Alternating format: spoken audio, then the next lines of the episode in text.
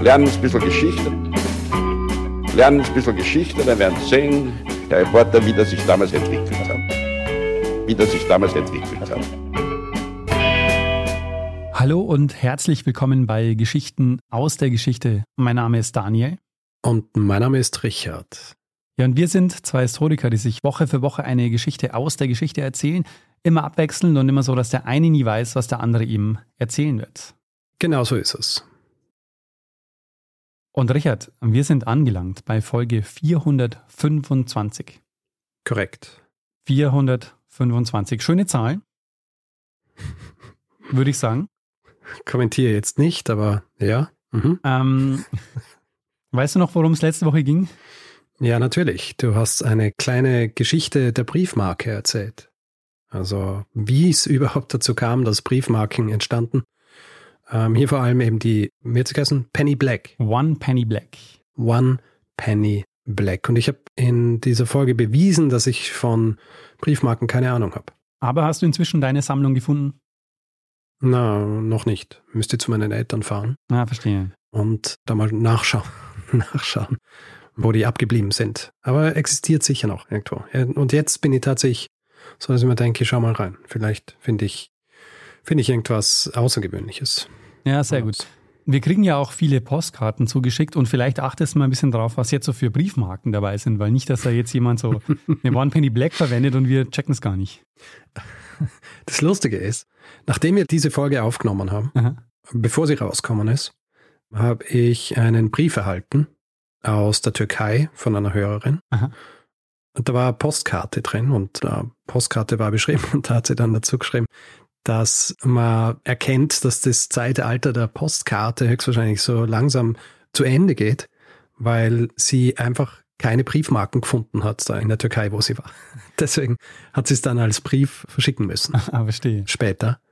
Habe ich gedacht, das ist lustig, weil es direkt passt ja. zu, ähm, zu dem Thema.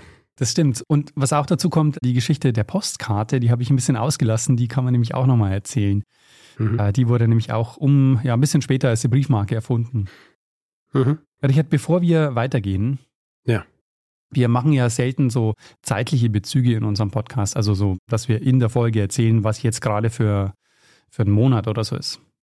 Mhm. In dem Fall würde ich gerne eine Ausnahme machen, weil wir sind jetzt im November 2023 und weißt du, was das bedeutet, November? November? Mhm. Naja, äh, bald Weihnachten. Ganz genau. Dann kommt der Dezember und dann ist auch schon fast gleich Weihnachten und äh, wir hätten eine Idee, was man da zum Beispiel herschenken könnte. Oh, ja. Ein Buch zum Beispiel. ja. ja. Das genauso heißt wie der Podcast. Geschichten aus der Geschichte. Also wer mhm. unseren Podcast herschenken will, vielleicht wäre es ja eine Möglichkeit oder eine Gelegenheit, uns zu verschenken. Genau. 20 Geschichten, die so noch nicht im Podcast erzählt wurden. Das heißt, selbst jene, die uns ausführlich gehört haben, für die ist auch was Neues dabei. Genau. Und das Buch sollte verfügbar sein bei allen, wie sagt man, im gut sortierten Buchhandel. Ja. Oder einfach im sortierten Buch. einfach ein Laden, wo Bücher sind, ja. soll es geben. Sehr gut. Dann würde ich sagen, Richard, genug des hausmeisterlichen Geplänkels. Der Eigenwerbung. Lass uns in den eigentlichen Teil dieser Folge gehen, nämlich zur Geschichte, die du erzählen wirst. Gut. Daniel, wir springen ins frühe 19. Jahrhundert. Endlich. Wieder mal. Endlich. Endlich wieder mal. äh, und springen geografisch in die elegante Stadt Brighton an der Südküste Englands. Hm, mhm. Wir springen deshalb dorthin, weil im Jahr 1821 wird hier eine, wie soll ich sagen, aufregende Neuheit vorgestellt. Ein weitgereister Mann, ursprünglich aus Indien, eröffnet eine Einrichtung, die mehr als nur einfache Entspannung verspricht. In der King Street im Herzen von Brighton eröffnet er ein Badhaus oder ein Bad, das den Namen Mahomeds indisches Dampfbad erhält. Mhm. Es ist eine Therapieform, die er nach Großbritannien gebracht hat und damit genau den Nerv der Zeit getroffen hat. Es ist nämlich in einer Zeit, in der die britische Gesellschaft eine gewisse Faszination für fernöstliche Kulturen entwickelt und Mahomet nutzt diese Welle mit sehr großem Geschick. Er zieht Adlige und sogar Mitglieder des Königshauses an und begeistert mit dieser Aussicht auf Heilung und Erholung durch seine schon recht innovativen Behandlungen. Daniel, wir werden in dieser Folge über diesen Mann sprechen, über Sheikh Din Mahomet, dessen Geschichte vor allem eine des kulturellen Austauschs im Rahmen des britischen Kolonialismus ist. Es ist aber auch die Geschichte eines Mannes, der auszieht, sein Glück zu suchen und dieses Glück dann auch im Rahmen von vier unterschiedlichen Karrierewegen findet. Diese Suche, die führt ihn in jungen Jahren quer durch Indien, dann nach Cork in Ireland, dann nach London und schließlich als Teil seiner vierten Karriere nach Brighton. Und so nebenbei ist er auch dafür verantwortlich, dass wir heute jenes Mittel, mit dem wir uns die Haare waschen, so nennen, wie wir es nennen. ähm, du meinst Shampoo? Oder? Schauen wir. Shampoo. Sehr gut. Ähm, Schauen wir mal. Richard, ich äh, muss ehrlich sagen, ich weiß noch nicht, was mich erwartet, aber es hört sich fantastisch an. Sehr gut. Also wahrscheinlich könntest du es nicht einmal erraten, ja, was dich alles erwartet. Lass uns mit einer seiner früheren Karrieren beginnen, mhm. Äh, aber nicht mit seiner ersten. Ja, lass uns damit beginnen, dass Dean Mahomet im Jahr 1793 oder 94 ein Buch veröffentlicht. Es ist ein Buch, das auf einigen Ebenen sehr typisch für die Zeit ist. Es ist nämlich ein Reisebericht. Hm. Ja. Die weitere typische Eigenart ist, es ist ein Reisebericht geschrieben in Briefform an einen Freund. Äh, den Freund selbst, den gibt's nicht, der ist nur ein Stilmittel. Veröffentlicht wird das Buch im irischen Cork und wer es aufschlägt, wird gleich auf eine weitere Sache stoßen, die typisch für die Zeit ist. Es ist nämlich ein Buch, das als eine Art, wie soll ich sagen, Abonnement verkauft wird, beziehungsweise mit Förderern. Ja. Und der Autor Dean Mahomet listet zu Beginn dieses Werks die 320 Förderer auf, die ihn unterstützt haben. Gewidmet ist das Buch einem gewissen W.A. Bailey, einem Colonel in der Bengal Army, einer Organisation, die uns schon einige Male untergekommen ist. Kannst du dir vorstellen, was für eine Organisation das ist? Ähm, die eine eigene Armee besitzt? Ah, dann ist es die East India Company. Richtig, East India Company. Und das gibt uns schon ähm, einen Hinweis darauf, wohin die Reise in diesem Reisebericht ging. Ein weiterer Hinweis ist der volle Titel dieses Reiseberichts, den ich jetzt mal auf Englisch, später noch auf Deutsch vorlesen werde. The Travels of Dean Mahomet, a native of Patna in Bengal, through several parts of India, while in the service of the Honorable, the East India Company, written by himself in a series of letters to a friend. Das war noch Titel. Ja, eh, da hat man sich ja Mühe gegeben. Ja. Nicht einfach nur so Geschichten aus der Geschichte. Übersetzt auf Deutsch heißt es dann die Reisen von Dean Mahomet, einem Einheimischen aus Patna in Bengalen, durch verschiedene Teile Indiens, während er im Dienst der hochwohlgeborenen Ostindien-Kompanie stand, geschrieben von ihm selbst als eine Sammlung von Briefen an einen Freund. Dean Mahomet war also ein gebürtiger Inder aus der Region Bengalen, der im Dienst der East India Company stand. Und aus diesem Reisebericht lernen wir dann auch schon sehr viel über seine Kindheit und wie es überhaupt dazu kam, dass er Teil der East India Company wird. Mhm. Er wird im Mai 1759 geboren als Din Mahomet, also D-I-N. Später wird er seinen Namen dann anglisieren zu Din, also D-E-A-N. Und das Indien, in das er geboren wird, das ist politisch gesehen ein, ein äußerst turbulentes. Er selbst ist Muslim, so wie die herrschende Klasse der vorherigen Jahrhunderte in Indien, die Mogulen. Benannt nach dem persischen Wort für Mongolen, übrigens übernommen von den Portugiesen, also die haben diesen Namen ihnen zugeschrieben, weil ein gewisses Verwandtschaftsverhältnis dieser Herrscherschicht zu den Mongolen bestand. Und diese Mogulen, die sind nicht unähnlich den von mir in meiner letzten Folge erwähnten Manchu in China, weil sie auch nur eine kleine Minderheit im Reich bilden, aber trotzdem die Herrscherschicht sind. Und dieses Reich, das zu besten Zeiten einen Großteil Indiens vereinigt hat, das ist mittlerweile fragmentiert und der Einfluss dieser Herrscherklasse ist auch schon beträchtlich geschwunden. Und die Familie Din Mahomets, die war zumindest nach eigenen Angaben selbst zwar nicht adlig, aber seit Jahrhunderten im Dienst nicht unbedingt der Herrscherklasse, aber zumindest reiche Familien, die den ausschweifenden Lebensstil dieser Mogulen imitiert haben. Zur Zeit der Geburt Mahomets ist das Reich der Mogulen aber so im, im Niedergang. Also regionale Fürsten, lokale Machthaber regieren jetzt in Teilen Indiens und genau hier drängt sich jetzt auch eine neue Macht hinein, und zwar die East India Company. Mhm. Nur vielleicht noch einmal kurz erklärt, um was es da eigentlich geht bei der East India Company. Ursprünglich als Handelsunternehmen nach Indien gekommen, beginnt sie auch bald dort ihre militärische und politische Präsenz zu verstärken. Es gibt zum Beispiel die Schlacht von Plassey im Jahr 1757.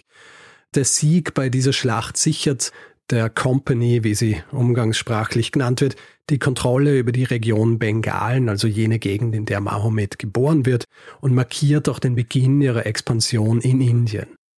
Die Company nutzt dabei geschickte Diplomatie, aber vor allem eben auch ihre wachsende militärische Macht, um sukzessive weitere Teile dieses indischen Subkontinents zu unterwerfen oder zumindest in ihren Einflussbereich zu bringen. Und die Company handelt mit der Unterstützung der britischen Krone, das wissen wir, operiert allerdings so als unabhängige Macht mit ihren eigenen Armeen und verhandelt auch direkt mit indischen Herrschern. Mhm. Er zwingt sich damit auch oft Handelsprivilegien, die zu ihrem wirtschaftlichen Vorteil sind, beeinträchtigt dabei aber natürlich auch die traditionellen indischen Mächte. Mhm.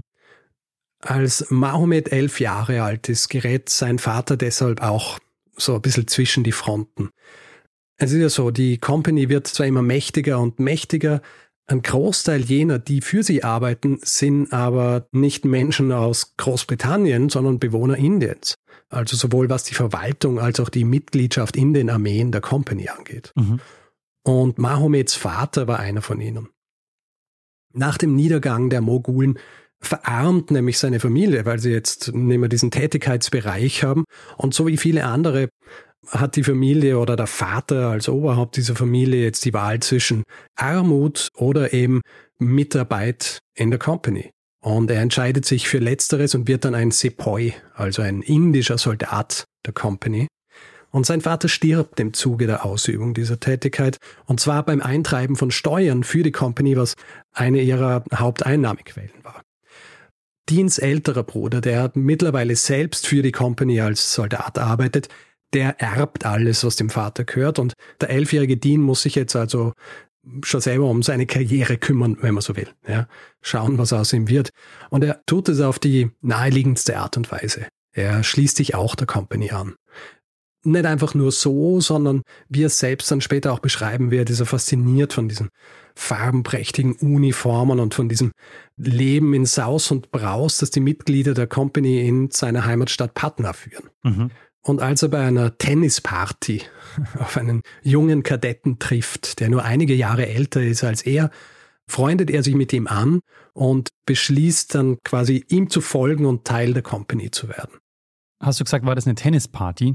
Eine Tennisparty. Tennis, also sie haben Tennis gespielt? Ja. Hm. Die Sportart. Was gibt es sonst noch, was Tennis heißt? ja, eh, aber weil du so gefragt hast. Na, na Tennis hat es ja schon gegeben. Also das ist ja ein beliebtes äh, Spiel auch so vor allem in der Oberschicht. Mhm. Ja, ich habe jetzt nur eine Tennis erwartet als Sportart. Deshalb habe ich nochmal nachgefragt, ob ich es richtig verstanden habe. Verstehe. ja, es ist eine Tennisparty. Dieser junge Kadett, mit dem er sich anfreundet, ist ein Ire, Godfrey Baker, der gerade dem dritten europäischen Regiment, der dritten Brigade eben dieser Bengal Army zugewiesen wurde. Die Bengal Army ist eine von drei Armeen gewesen, die die Company im Laufe ihrer Existenz gehabt hat in Indien. Weil es sich um ein europäisches Regiment handelt, kann Mahomet sich zwar nicht als Soldat anschließen, er wird aber ein sogenannter Camp Follower, also Teil der Entourage von Baker. Im Grunde jetzt anfangs einmal so sein, sein Diener.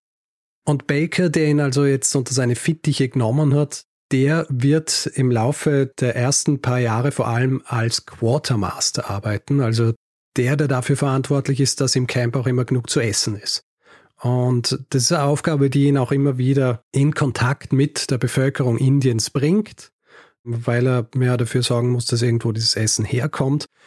Er hat mehr Kontakt zur indischen Bevölkerung als andere Soldaten der Company und ist wahrscheinlich auch der Grund, warum er bald Dean Mahomet nicht als einen Untergebenen, sondern als einen Freund sieht. Und die nächsten 13 Jahre durchläuft Din Mahomet dann mehrere Stationen in dieser Armee. Sie marschieren durch einen großen Teil Nordindiens, was ihm dann auch Stoff für sein Buch geben wird. Und ab 1781 sind Baker und Mahomet dann Mitglieder einer neuen Brigade, diesmal allerdings kein europäisches Regiment, sondern ein Sepoy-Regiment, also eines, in dem indische Soldaten kämpfen. Und im Gegensatz zu den europäischen Regimentern werden die weit mehr bei Kampfhandlungen eingesetzt und es werden diese Kampfhandlungen sein und generell die Grausamkeit des Krieges, die sowohl Baker als auch Mahomet dann dazu bewegen werden, im Jahr 1782 zu beschließen, aus dem Dienst der Company auszusteigen. Mhm. Sie verbringen dann noch zwei Jahre in Indien, bis sie schließlich dann im Jahr 1784 Indien verlassen. Sie verlassen sie übrigens auf einem dänischen Schiff, nicht auf einem britischen. Und zwar ein bisschen außerhalb von Kalkutta. Es ist nicht sicher, was Mahomets legaler Status zu jener Zeit war, weil er war ja jetzt nicht mehr Mitglied der Armee. Er war vielleicht offiziell sowas wie ein Diener Bakers.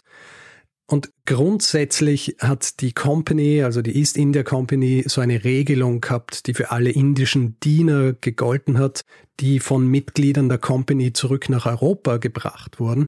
Und zwar muss eine Kaution von 50 Pfund bezahlt werden, um sicherzugehen, dass diese indischen Diener oder Dienerinnen dann auch wieder zurück nach Indien gehen. Und dass die beiden auf einem dänischen Schiff ablegen, das für die dänische Ostindien-Kompanie fährt, die so in einem Konkurrenzverhältnis zur East India Company stand, das legt nahe, dass sie das umgehen wollten. Hm, ja. Verstehe. Und ähm, Baker hätte seine 50 Pfund auch verloren, weil Mahomet wird nie wieder nach Indien zurückkehren. Hm. Ich meine, 50 Pfund hört sich auch nach ganz schön viel Geld an.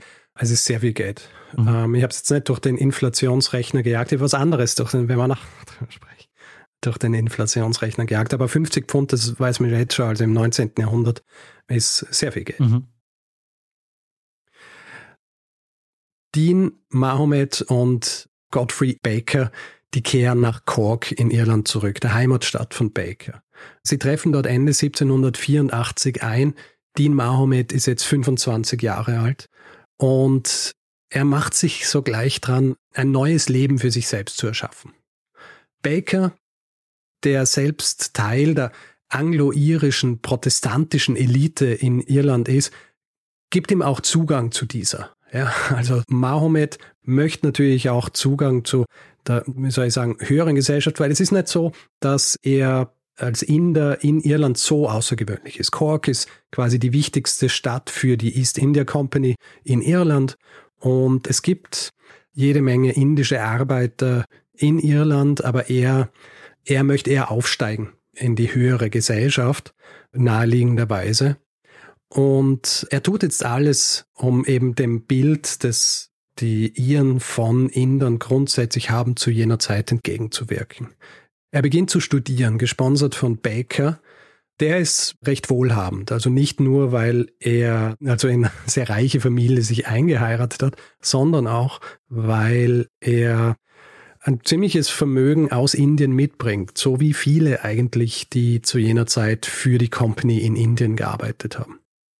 Und äh, Mahomet poliert vor allem seine Sprachkenntnisse auf und er liest auch sehr viel europäische Literatur.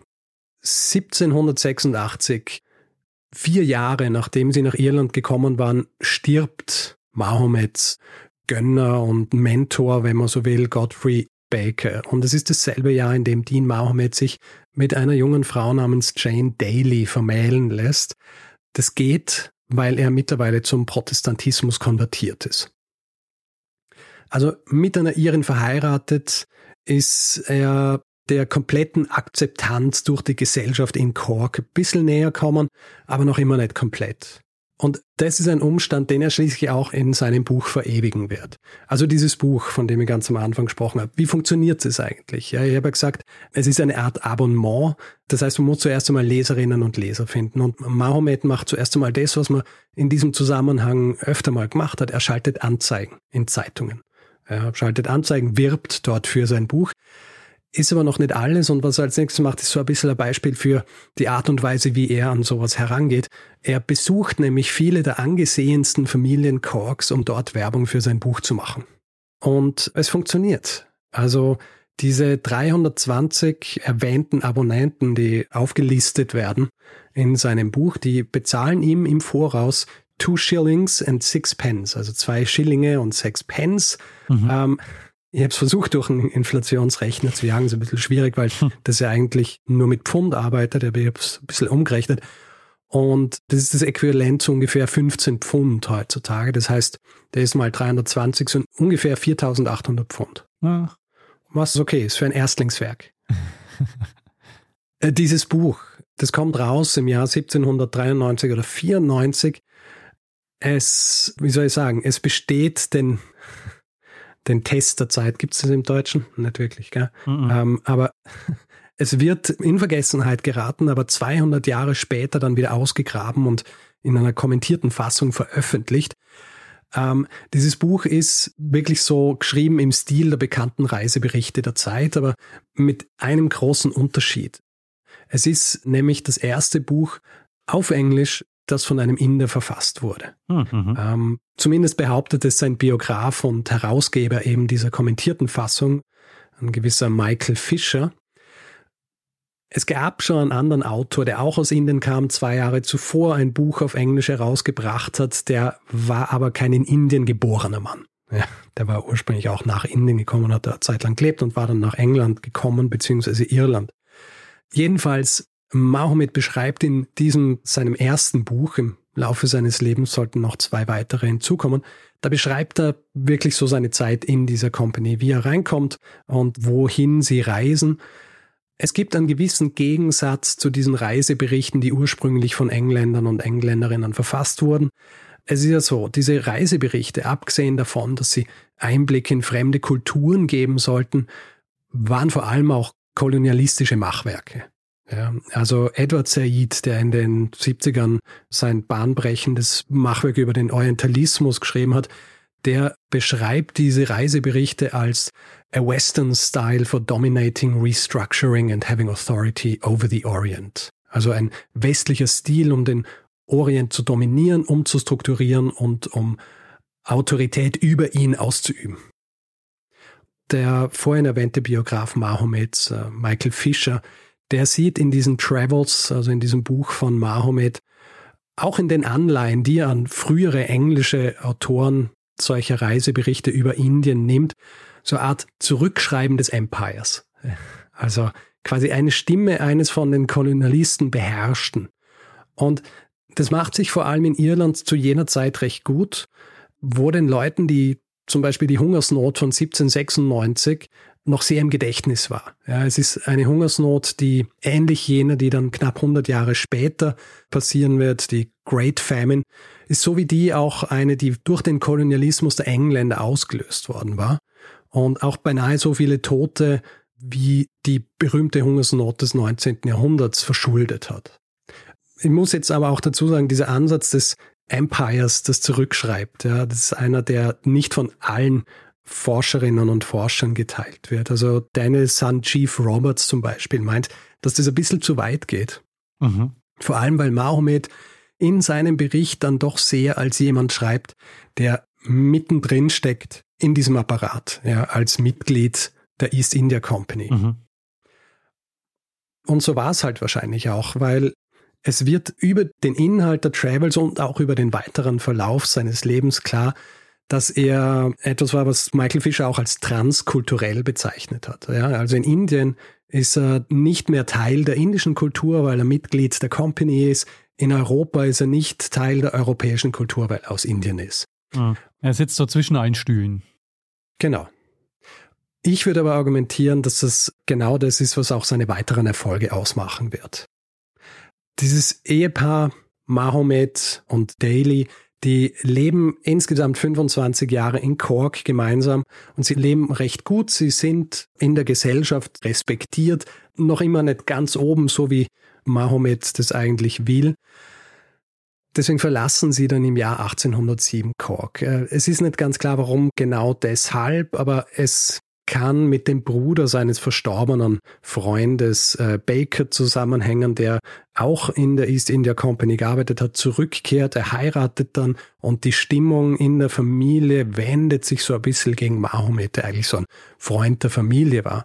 Also beschließt dieses Ehepaar Mahomet inklusive ihres zehn Jahre alten Sohns jetzt Cork zu verlassen und sich in London niederzulassen. Und London ist zu jener Zeit eine Stadt, die gerade im Begriff ist, Zentrum eines Prozesses zu werden, im Zuge dessen die Industrialisierung und die Ausbeutung der Kolonien das Land so richtig reich macht. Mhm. Ja, es ist so ein, ein richtiger Melting Pot, in dem sich auch jede Menge Arbeiterinnen und Arbeiter aus den Kolonien sammeln, vor allem eben Irland und Indien. Und hier versucht Mahomet jetzt das zu tun, was er auch schon in Cork getan hat, sich als verlässlicher Bediensteter eines Mitglieds der Oberschicht einen Namen zu machen. Mhm. Es ist ein Unterfangen, das nicht ganz einfach ist, weil das Bild, das die Öffentlichkeit von den Menschen aus den Kolonien hat, ist natürlich stark von rassistischen Klischees und Ressentiments geprägt. Und dem will Mahomet jetzt eigentlich entgegenwirken. Er beginnt deswegen für einen sogenannten Nabob zu arbeiten. Nabob, äh, weißt du, was das ist? Was das bezeichnet? Mm, nee, nie gehört das Wort. Noch nicht. Okay. Es ist eigentlich vom Hindi-Wort Nawab, das so hohe Beamte in Indien zur Zeit des Mogulreichs bezeichnet. Und es wird im England des 18. und 19. Jahrhunderts für jene Männer verwendet, die reich aus Indien zurückgekehrt waren. Ja, entweder die für die Company gearbeitet haben, vor allem eben auch so Beamte, die dann Vermögen angehäuft haben und zurück nach Europa kommen sind. Der Begriff Nabob wird eher abschätzig verwendet, aber von manchen wahrscheinlich auch so ein bisschen als, ähm, wie soll ich sagen, als Auszeichnung getragen. Ja? Und einer von denen ist ein Mann namens Basil Cochrane, ein adliger Schotte, der im Jahr 1805 als einer der reichsten Nabobs aus Indien zurückgekehrt war. Und Mahomet beginnt für ihn zu arbeiten. Was genau er für ihn macht, erkläre ich gleich, äh, möchte aber vorher noch erzählen, was seine dritte Karriere war, die er nach seiner Beschäftigung bei Cochrane startet. Mhm. Er eröffnet nämlich im Jahr 1810 ein Public House, also ein Pub. Hm. Pubs gibt es zu jener Zeit in London schon Tausende. Mhm. Mahomet nutzt aber den Umstand aus, dass es jede Menge aus Indien zurückgekehrte Engländer gibt, die so auf den Geschmack des indischen Essens gekommen waren. Mhm. Er nennt sein Etablissement das Hindustani Coffee House. Mit der Einrichtung die in diesem Coffeehouse ist, mit den Anzeigen, die er in den Zeitungen schaltet, spricht er dann auch genau jene Indian Gentlemen an, also diese Männer, die aus Indien zurückgekehrt waren. Der Name Coffee House ist hier so ein bisschen irreführend, aber bewusst gewählt, um so diese Assoziationen zu wecken, die auch zu Beginn des 19. Jahrhunderts Kaffee noch auslösen kann in Großbritannien. Also ein bisschen was Exotisches.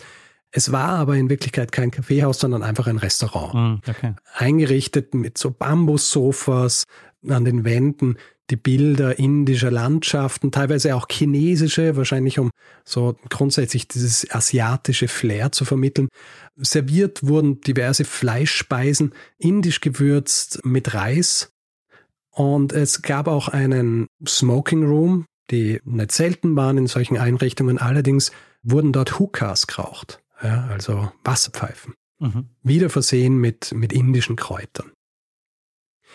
Eigentlich ein ganz gutes Konzept, aber es geht nicht auf. Coffee Houses hatten sich zu der Zeit eigentlich schon länger etabliert, auch so spezialisierte. Wir kennen zum Beispiel Lloyds, ja, eigentlich ein Coffee House, später dann ein Versicherer, weil sich dort eben immer die Schiffsversicherer getroffen haben. Ah, interessant. Ich glaube, ich habe es irgendwann einmal in einer Werbung, ja. die wir gemacht haben. Ähm, oder es gab schon das Jerusalem Coffee House. Das war dieser Ort, wo sich eigentlich die Händler, die aus den Kolonien zurückgekehrt waren, getroffen haben oder die in den Kolonien gehandelt haben. Ja, also es hat schon unterschiedlichste Lokalitäten für die unterschiedlichen Subkulturen gegeben, wenn man so will. Und deswegen funktioniert dieses Restaurant von Dean Mahomet nicht wirklich. Und drei Jahre nach der Eröffnung muss er deswegen Bankrott anmelden. Das Ganze ist ein bisschen kompliziert, weil ein Jahr zuvor hat er sich noch einen Investor an Bord geholt und nachdem sich jetzt nach diesem Bankrott der juristische Staub gelegt hat, ist Dean Mahomet komplett pleite. Und es ist Zeit für eine neue Karriere und hier kommt jetzt das ins Spiel, was er für Cochrane gemacht hat. Cochrane, zur Erinnerung, dieser Nabob, dieser schottische Nabob, der hatte lange Zeit in Indien verbracht und war dort vor allem auf eine Sache gestoßen, die ihn fasziniert hat und die er ausgiebigst genutzt hat, nämlich Dampfbäder. Mhm. Und Cochrane will jetzt solche Dampfbäder auch in London etablieren. Und da kommt jetzt Mahomet ins Spiel. Er kann Cochrane nämlich davon überzeugen, dass er ein Experte auf diesem Gebiet sei. Und er bringt jetzt auch noch eine weitere Spezialität, was Dampfbäder angeht, ins Spiel. Eine indische Form der Massagetherapie. Ganzkörper eigentlich, die auch als Champo bezeichnet wird, hergeleitet von einem Hindi-Wort, das so viel bedeutet wie kneten oder pressen. Und die anglisierte Version, so wie Mahomet sie jetzt Cochrane auch anpreist, mm. ist Shampooing. okay, ja. Shampooing. Da lag ich gar nicht so falsch am Anfang. Ganz richtig lagst du sogar. Um seine Expertise zu unterstreichen, behauptet er dann auch eine medizinische Ausbildung im Zuge seiner Tätigkeit bei der Company erfahren zu haben, äh, bezeichnet sich als Shampoo Surgeon, also quasi ein medizinischer Massagetherapeut. In einem seiner späteren Bücher, eben über das Shampooing, wird er dann auch erwähnen, dass er schon seit 1784, also seit seiner Ankunft in Irland, Shampooing praktiziert hätte. Äh, stimmt höchstwahrscheinlich nicht. Vor allem, wenn man liest, was er in seinem ersten Buch, seinen Travels, über dieses Shampooing schreibt. Er erwähnt es dort nämlich und er äußert sich eher herablassend drüber. Sieht es als unmoralisch und unmännlich. Offensichtlicher Meinung, die sich jetzt ähm, angesichts seiner möglichen Anstellung bei Cochrane geändert hat. Und diese Cochrane stellt ihn deswegen auch ein. Und dieses Shampooing wird von der Londoner Gesellschaft begeistert aufgenommen. Allerdings so begeistert, dass Cochrane und Mahomet schnell Opfer ihres eigenen Erfolgs werden. Um zu emulieren, was die beiden geschafft haben, sprießen diese Dampfbäder dann in London wie Pilze aus dem Boden und sie graben ihnen damit das Wasser ab und das ist jener Zeitpunkt, als Mahomet dann beginnt, ins Restaurantbusiness einzusteigen, das ja dann aber halt auch scheitert. Ja, also das Hindustani Coffee House scheitert, Mahomet ist jetzt pleite und er beschließt, dieses Shampooing-Business, das er ursprünglich als Angestellter von Cochrane begonnen hatte, dass er das jetzt auf eigene Beine stellt. Und er will das in dieser Stadt tun, die zu Beginn des 19. Jahrhunderts quasi die Wellness-Stadt Großbritanniens ist, und zwar Brighton. Mhm. Also verlässt die Familie Mahomet gegen Ende des Jahres 1814 London, um nach Brighton zu ziehen und Mahomet ist jetzt übrigens schon 55 Jahre alt. Diese Stadt an der Südküste Englands erlangt vor allem ab dem Ende des 18. Jahrhunderts äh, große Bedeutung, weil da die Vorstellung aufkommt, dass Seewasser zur Heilung aller möglichen Krankheiten geeignet sei. Brighton, das nicht nur am Meer, sondern auch in relativer Nähe zu London liegt, ist deswegen ideal dafür und es etablieren sich dort um jene Zeit herum alle möglichen Gesundheitseinrichtungen und alle, die sich um ihre Gesundheit sorgen, die pilgern dorthin. Vor allem eben auch jene, die sich's leisten können, also die gehobenen Kreise, bis ganz nach oben. Also George IV. zum Beispiel, Prince of Wales, später dann König, beginnt ab Mitte der 1780er Brighton zu besuchen. Warst du auch schon mal dort? Ich bin mir nicht ganz sicher. Wir waren ja viel in Großbritannien, als ich ein Kind war. Mhm. Meistens halt Schottland, aber es kann sein, dass man mal in Brighton war. Ah, okay. Aber ich meine, ich kenne die Bilder natürlich, ja, von diesem Pier und so weiter. Also es ist ähm, schön anzuschauen. Ich kenne die Bilder, das ist gut. ja, wirklich. Ein weiterer Grund zieht Mahomet auch nach Brighton. Es ist nämlich so, dass gerade in diesen gehobenen Kreisen Englands diese Exotik Indiens der letzte Schrei ist. Das beste Beispiel dafür, der Royal Pavilion, der in Brighton zwischen 1787 und 1822 gebaut wird, der steht heute noch und seine Architektur ist so eine Mischung aus verschiedenen Stilen und Einflüssen, vor allem aber Elemente dieser indischen Mogul-Architektur, Auch ein bisschen chinesischer Stil ist drin, was damals in Europa ja als Chinoiserie bezeichnet wurde. Es ist so die Ästhetik des Kolonialismus und das beste Beispiel für diese Stimmung, die Mahomet als Ideal für sein neues Business als Shampoo Surgeon erkennt. Und Mahomet, der mittlerweile schon ein ziemlicher Pro ist, wenn es darum geht, seine neuen Aktivitäten einer breiteren Öffentlichkeit bekannt zu machen, der eröffnet mit seiner Frau Jane 1850 am östlichen Rand der Stadt, am 11 Devonshire Place, so ein Badhaus, das sie The Indian Medicated Vapor Baths nennen. Und er schaltet deswegen auch gleich wieder Anzeigen, um darauf hinzuweisen. Und er fokussiert sich dabei nicht sehr verwunderlich auf diesen indischen Aspekt. Ich habe hier mal die Übersetzung. Die Dampfseewassermedizinbäder von Mahomet sind bei weitem überlegen im Vergleich zu gewöhnlichen Bädern, da sie reichliches Schwitzen fördern und niemals versagen, Linderung zu verschaffen, wenn alles andere vergeblich versucht wurde. Herr und Frau Mahomet beherrschen die Kunst des Shampooing. Sie bieten auch andere luxuriöse Dinge an, zum Beispiel etwas, das dann auch in so einer Anzeige beschrieben wird, indisches Zahnpulver, das außergewöhnliche Exzellenz besitzt. Das ist das erste, das in diesem Land der Öffentlichkeit angeboten wird. Auch gerade aus Indien eingeführt, das berühmte Kulev, um das Haar, egal welche Farbe es hat, in ein wunderschönes, glänzendes, dauerhaftes Schwarz zu verwandeln, das niemals von der Vergänglichkeit beeinflusst wird. Mhm, ganz schönes Marketing. Natürlich. An seine Anstrengungen, die sind nicht umsonst. Also schon Ende 1815 wird er in einem Stadtführer als jener Mann gepriesen, der schon über 1000 Menschen erfolgreich behandelt hat und im, weiteren Führer, der drei Jahre später erscheint, wird sein Shampooing als eine Kur gegen alle Krankheiten hochgelobt. Sie suchen sich dann auch recht schnell eine bessere Lage für ihr Bad. Sie ziehen 1815 auch um in das Battery House, das schön mit Meerblick gelegen ist, wo sie von nun an praktizieren. Natürlich sorgt dieser Erfolg dann auch für Nachahmer und deswegen eröffnen in den folgenden Jahren weitere Shampooing-Bäder in Brighton, um diese gestiegene Nachfrage auch zu bedienen. Mahomet und seine Frau Jane lassen sich davon nicht einschüchtern. Im Gegenteil, Mahomet geht immer wieder in die Offensive äh, nutzt wieder Anzeigen in den Zeitungen, um auf diese Betrüger, wie er sie nennt, hinzuweisen.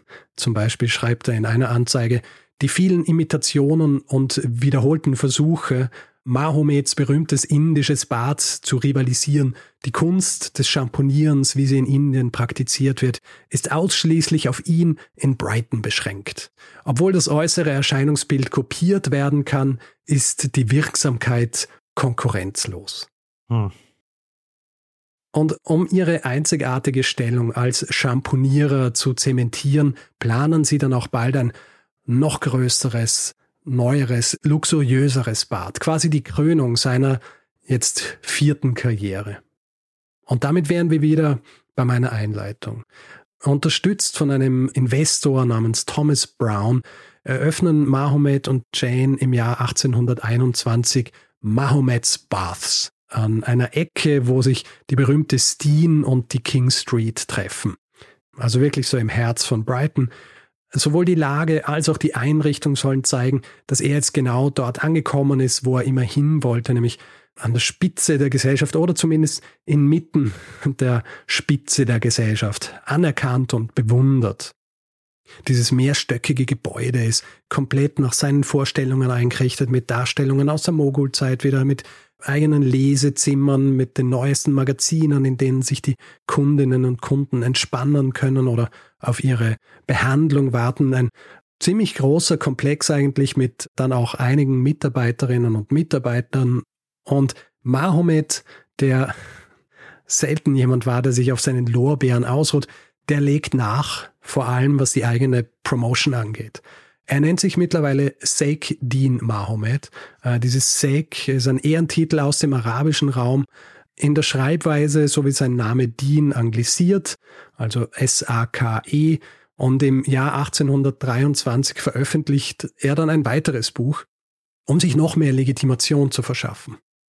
Shampooing or benefits resulting from the use of the Indian medicated bath as introduced into this country by S.D. Mahomet. Also Shampooing oder die sich ergebenden Vorteile durch die Nutzung des indischen medizinischen Bades eingeführt in dieses Land durch S.D. Mahomet. Mhm. Er streicht in diesem Buch vor allem den Umstand raus, dass er schon vor seinem Eintritt in die Company eine medizinische Ausbildung erhalten hat. Um, er schreibt, I was educated to the profession of and served in the company's service as a surgeon, which capacity I later relinquished and acted in a military character. Also ich wurde für den Beruf des Chirurgen ausgebildet und habe auch in diesem Bereich für die Company gearbeitet. Später jedoch habe ich diese Position aufgegeben und bin stattdessen in einer militärischen Funktion tätig geworden. Er macht das, diese Legitimation, diese medizinische vor allem auch, weil das frühe 19. Jahrhundert ja auch die Zeit ist, in der sich so langsam diese medizinischen Fachrichtungen, also Ärzte, Chirurgen, Apotheker, so organisieren. Ja, wo es dann auch Universitäten mit einer strengen Auswahl der Studierenden gibt. Er schreibt, und damit das Ganze auch einen Sinn ergibt, seine Lebensgeschichte ein bisschen um. Mhm. Er fügt seinem Alter zum Beispiel zehn Jahre hinzu. Ja, behauptet, er sei im Jahr 1749 statt 59 geboren, weil wir uns, er wird der Teil der Company, als er elf Jahre alt ist, behauptet aber, dass er vorher schon eine, eine medizinische Ausbildung bekommen hat. Was sich nicht wirklich ausgeht. Deswegen fügt er zehn Jahre hinzu und dann könnte es irgendwie funktionieren. Diese Anstrengungen, die fruchten auch wieder. Er wird jetzt auch der offizielle Schamponierer zweier Könige nämlich des vorhin schon erwähnten George und seines Nachfolgers William des Vierten. Mhm. Er wird auch der offizielle Royal Shampooing Surgeon. Andere Mitglieder des Königshauses werden von ihm auch behandelt. Er verkauft ihnen dann auch Zubehör, wie zum Beispiel einen Dampfapparat, ja, damit sie das auch irgendwie daheim machen können, so ein Dampfbad. Das wiederum beschert ihm auch in der breiteren Öffentlichkeit mehr Aufmerksamkeit und macht sein Business zumindest in der Theorie recht lukrativ. Allerdings hat er das Problem, dass seine Fixkosten sehr hoch sind. Seine Fixkosten sind so hoch und so schaffen es Mahomet und seine Familie nie wirklich auch finanziell in diese Kreise aufzusteigen, deren Bestätigung Mahomet eigentlich sein Leben lang gesucht hat. Nach zwei Jahrzehnten als der Shampooing Surgeon in Brighton beginnen die Leute so in den 1840er Jahren davon zu sprechen, dass sein Bad jetzt mittlerweile so ein bisschen antiquiert sei. Ja, mhm. Dass die Innovation fehlt. Nicht wahnsinnig verwunderlich, weil Mahomet ist zu dieser Zeit in seinen 80ern. Der ist in seinen 80ern und wahrscheinlich hat er auch so ein bisschen die Lust verloren, hier jetzt noch irgendwie groß neue Dinge zu erfinden, weil was soll er sonst noch erreichen? Die meisten Dinge, die er erreichen wollte, hat er erreicht. Seine Lage wird dann in den 40ern auch ein bisschen schwieriger, also in den 1840ern. Dieser vorhin erwähnte Investor Brown, der sein Bad mitfinanziert, der stirbt im Jahr 1841 und Mahomet gerät deswegen finanziell ins Straucheln, wird dann von den Gläubigern gezwungen, sein Bad zu versteigern. Er selbst hat aber nicht mehr genug Geld, um es zu kaufen. Und der neue Eigentümer, der verpachtet das Bad, allerdings nicht an ihn, sondern an einen Konkurrenten. Und dieser Konkurrent, der stellt dann dieselben Beschäftigten wieder ein und macht quasi im Namen des Mahomet weiter. Gemeinsam mit ihren Söhnen, die sie zu Champonierern ausgebildet haben, versucht dann das Ehepaar Mahomet weiterzumachen in einem weitaus bescheideneren Bad, wieder so am, am Rand der Stadt, sie liefern sich auch so ein bisschen eine Art Anzeigenkrieg in den Zeitungen mit diesem neuen Pächter, wo sie eben sagen, dass er nicht das Original sei, dass sie das Original sind, etc. etc. Sie werden aber nie wieder diesen Erfolg und auch diese Berühmtheit erlangen, die sie in den Jahrzehnten zuvor genossen haben. Zum Zeitpunkt des Todes dieses Ehepaars. Jane stirbt am 26. Dezember 1850. Dean Mahomet stirbt nur zwei Monate später, am 24. Februar 1851. Da sind sie schon mehr oder weniger komplett aus dem Auge der Öffentlichkeit verschwunden. Wer die Todesanzeigen liest, dem wird klar, dass der ehemals so berühmte Shampooing Surgeon Dean Mahomet und seine Frau Jane so gut wie vergessen sind. Also dieses große Ziel Mahomets, einen fixen Platz am Olymp der Gesellschaft Brightons auch über seinen Tod hinaus zu behalten, das hat er nicht erreicht.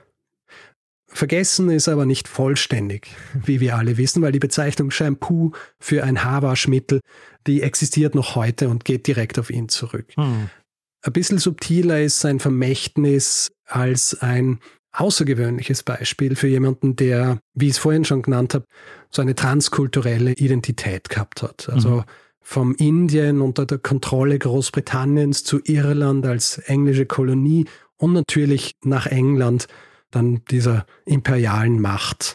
Und insgesamt verdeutlichen Dean Mahomet und seine Reisen so diesen Austausch von Menschen und Ideen, der durch den europäischen Imperialismus bewirkt wurde. Also seine Texte, seine wirtschaftlichen Erfolge und Misserfolge, die geben uns Zugang zu diesen sehr prägenden Jahren in der Entwicklung des britischen Empire in Indien, in Irland und eben auch in England selbst.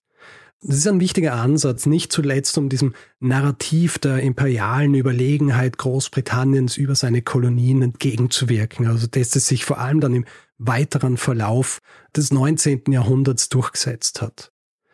Ich möchte zum Schluss noch einmal Edward Said zitieren, und zwar etwas, das er in Culture und Imperialism geschrieben hat.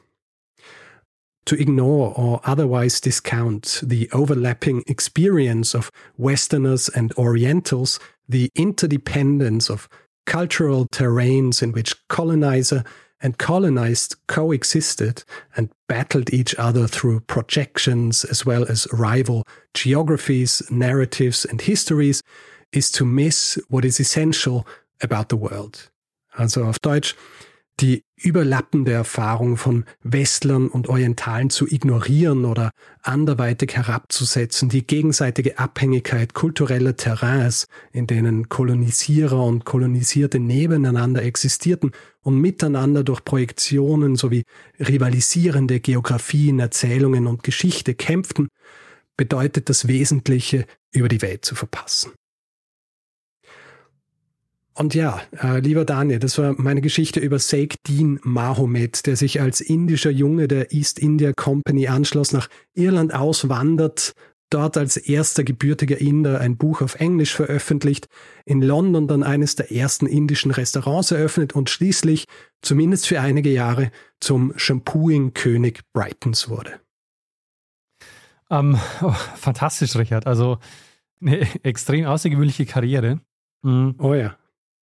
Aber genau das ist vielleicht auch der Punkt, weil du jetzt auch Edward Said zitiert hast. Es ist einerseits ja eine sehr außergewöhnliche Karriere, über die man, ähm, also man kann jetzt wahrscheinlich nicht sagen, das ist eine Karriere, die allen offen stand, die aus Indien gekommen sind oder die mhm. aus Indien nach England oder ins Königreich gekommen sind.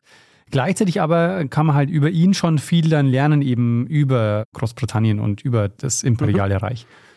Es ist so dieser, dieser interessante Gegensatz, dass zu jener Zeit viele Briten über zum Beispiel Indien geschrieben haben, aber mhm. ganz wenige in der über Großbritannien. Mhm. Und natürlich diese Travels, dieses erste Buch, das er schreibt, da geht es in erster Linie um Indien, also er beschreibt Indien so, wie er das wahrnimmt, aber eben auch in seiner recht außergewöhnlichen Position als Mitglied der Company. Gleichzeitig ist es natürlich auch immer ein Kommentar über dann dieses Land, in das er dann auswandert, also Irland, und eben auch ein Kommentar über die, über die Briten selbst mhm. und auch die Art und Weise, wie sie in Indien agieren. Und ich meine, äh, diese Karriere, das könnten ja auch fünf Leben gewesen sein. Ja, eben. Als er stirbt, ist er über 90. Mhm. Wenn man seiner abgeänderten Biografie glauben wird, dann wäre er sogar über 100. ja. Ähm, aber es ist wirklich so außergewöhnlich. Vor allem, weil ich habe angefangen, bin eigentlich auf ihn gestoßen, weil ich was gelesen habe über seine Arbeit als, als Shampoonierer, mhm. weil das in unseren Augen wahrscheinlich so ein bisschen das Außergewöhnlichste ist aber habe dann eben gesehen, was er eigentlich vorher gemacht hat, vor allem wie lang er auch diese unterschiedlichen Dinge gemacht hat. Also seine vier Karrieren, die ich jetzt so genannt habe.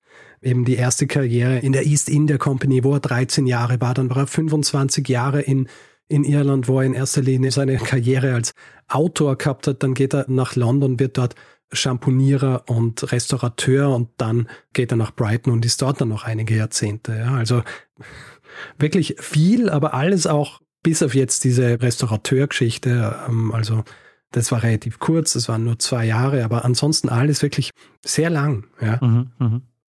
Ich meine, es ist schon auch die Frage so, wie so eine Karriere möglich ist, auch in dieser Zeit. Also, weil es wirkt ja schon so, als wäre es eine außergewöhnliche Karriere, gleichzeitig aber wirkt es schon so, als wären ihm jetzt bei diesen Karrieren nicht so viele Steine in den Weg gelegt worden. Hm. Das ist tatsächlich auch so ein bisschen noch so diese Eigenheit dieser Zeit, wo es natürlich so war, dass jemand wie, wie Mahomet nicht denselben Status in einer Gesellschaft wie in Kork gehabt hat, weil mhm. er eben aufgrund seiner Hautfarbe und seiner Kultur und äh, auch seiner Sprache, bevor er dann wirklich so perfekt Englisch gelernt hat, war aber die Möglichkeiten waren da tatsächlich noch ein bisschen andere. Wahrscheinlich auch eben, weil hier noch diese große Faszination mit Indien existiert hat. Ja, also dieses, es gibt ja auch einen Grund, dass dieser Orientalismus, der ja auch zu Recht dann von Said entsprechend kritisiert worden ist, aber der hat natürlich schon auch dafür gesorgt, dass Leute, Leuten wie ihm mit einer gewissen Faszination begegnet sind. Mhm. Und wenn er dann gewisse Dinge macht, wo er wo er sich anpasst, aber gleichzeitig auch so dieses Exotische behält, dann ist es wahrscheinlich so eine Mischung, die dafür sorgt, dass ihm dann auch einige Türen offen stehen. Ja, und ich bin äh, auf jeden Fall auch froh um das Wort Schamponieren.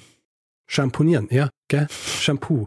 ja. Also ich kann mich erinnern, dass ich irgendwann einmal nachgelesen habe, woher Shampoo kommt. Und also ich habe schon gewusst, dass es aus dem Indischen kommt. Aber mir war nicht bewusst, dass das quasi mit so einer Geschichte zusammenhängt. Mhm, ja. Ich ja. gedacht, das, vielleicht irgendjemand hat es gehört in Indien und hat es mitgebracht. Ich meine, es kann natürlich auch sein, dass irgendjemand, schau mal, vielleicht in den Jahrzehnten, bevor Mahomet nach Irland gekommen ist, dass das dann auch irgendwie nach England gebracht worden ist, von denen, die dort quasi schamponiert worden sind in Indien. Aber dass es dann wirklich so ins Bewusstsein der Gesellschaft, dass es dort verankert wird als ein Wort, das kann man mit ziemlicher Sicherheit sagen, ist Dean Mahomet zuzuschreiben. Ähm, sag mal, Richard, hat dich jemand auf diese Geschichte gestoßen oder bist du selber drauf gekommen? Ähm, nein, bin ich tatsächlich selber drauf gekommen. Ich weiß gar nicht mehr genau, wo ich gelesen habe drüber. Ist auch schon eine Zeit her, ich habe es mal dann notiert. Wie gesagt, ich habe ursprünglich was gelesen über das Champonier-Business und als ich dann ein bisschen mehr nachgelesen habe, habe ich gesehen, okay, das ist ja jemand, der tatsächlich mehrere Leben in einem verlebt hat, wenn man so will, und sich ja. gut eignen würde für Erfolge. Fantastisch. Gibt es Literaturtipps oder so, die du geben kannst? Zwei habe ich schon erwähnt. Es ist so, es gibt eben diese, diese Travels, also dieses erste Buch, das rausgebracht worden ist, habe ich auch gesagt, es ist äh, lange Zeit verschollen gewesen und ist dann in den 1990ern quasi wieder aufgetaucht und ist neu aufgelegt worden als eine kommentierte Version mit einem sehr großen Anhang, der im Grunde die gesamte Biografie Mahomets beschreibt. Und das ist eben von Michael H. Fisher, ist wahrscheinlich die beste Quelle für, für das gesamte Leben von Mahomet. Der andere Text, den ich erwähnt habe, das ist eben der von Daniel Sanchief Roberts gewesen, wo es vor allem um die Identität äh, Mahomets geht, so wie sie dargestellt wird in den Travels. Das heißt auch in the service of the Honorable East India Company, Politics and Identity in Dean Mahomets Travels. Und ein anderer Text, der sich mit seiner Identität beschäftigt, ist von Mona Narain, das heißt Dean Mahomets Travels, Border Crossings and the Narrative of Alterity in Studies in English Literature aus dem Jahr mhm. 2009. Also ja, die Travels kann ich auf jeden Fall empfehlen. kann man auch einfach so lesen, aber vor allem in diesem Kontext, so wie es dann von Michael Fischer editiert worden ist, ist es, ist es ein sehr ausführliches Bild von Dean Mahomet. Ja, klingt sehr gut, Richard. Ich bin mir ziemlich sicher, du hast der Geschichte noch einiges hinzuzufügen. Ja, aber ich würde sagen, machen wir jetzt Schluss für heute und gehen wir stattdessen über zum zweiten Teil dieser Folge, nämlich dem Feedback-Hinweis-Blog. Machen wir das. Wer Feedback geben will zu dieser Folge oder anderen, kann das per E-Mail machen. Feedback@geschichte.fm kann es direkt auf unserer Website machen, geschichte.fm. Auf den Social Media Plattformen sind wir auch zugegen. Dort heißen wir Geschichte FM außer auf Mastodon. Da gibt man am besten geschichte.social in einem Browser ein und landet direkt auf unserem Profil. Und wer uns reviewen will, Sterne vergeben und all solche Dinge kann es zum Beispiel auf Apple Podcasts machen oder einfach überall, wo man Podcasts bewerten kann. Wer uns nicht nur hören, sondern auch lesen will, hat die Möglichkeit, das Buch Geschichten aus der Geschichte zu kaufen. Äh, Gibt es im gut sortierten Buchhandel zu kaufen. Wer gerne Merch hätte, also Tassen, Hoodies, T-Shirts, ähm, solche Sachen, findet das Ganze unter geschichte.shop. Und wer den Podcast lieber werbefrei hören möchte, hat zwei Möglichkeiten. Die eine ist bei Apple Podcasts, da gibt es den Kanal Geschichte Plus. Und bei Steady kann man sich den Feed kaufen für 4 Euro im Monat. Da gibt es alle Informationen unter geschichte.fm slash steady.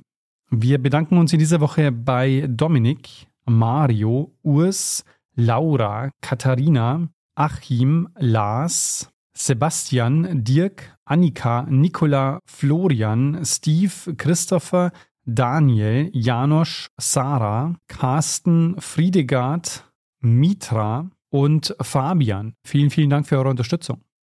Ja, vielen herzlichen Dank. Und vielen Dank an Lene Kiebel fürs Schneiden dieser Folge. Tja, dann würde ich sagen, Richard, mach mal doch das, was wir immer machen. Genau, geben wir dem einen das letzte Wort, der es immer hat. Bruno Kreisky. Lernen ein bisschen Geschichte. Lernen ein bisschen Geschichte, dann werden Sie sehen, der Reporter, wie das sich damals entwickelt hat. Wie das sich damals entwickelt hat.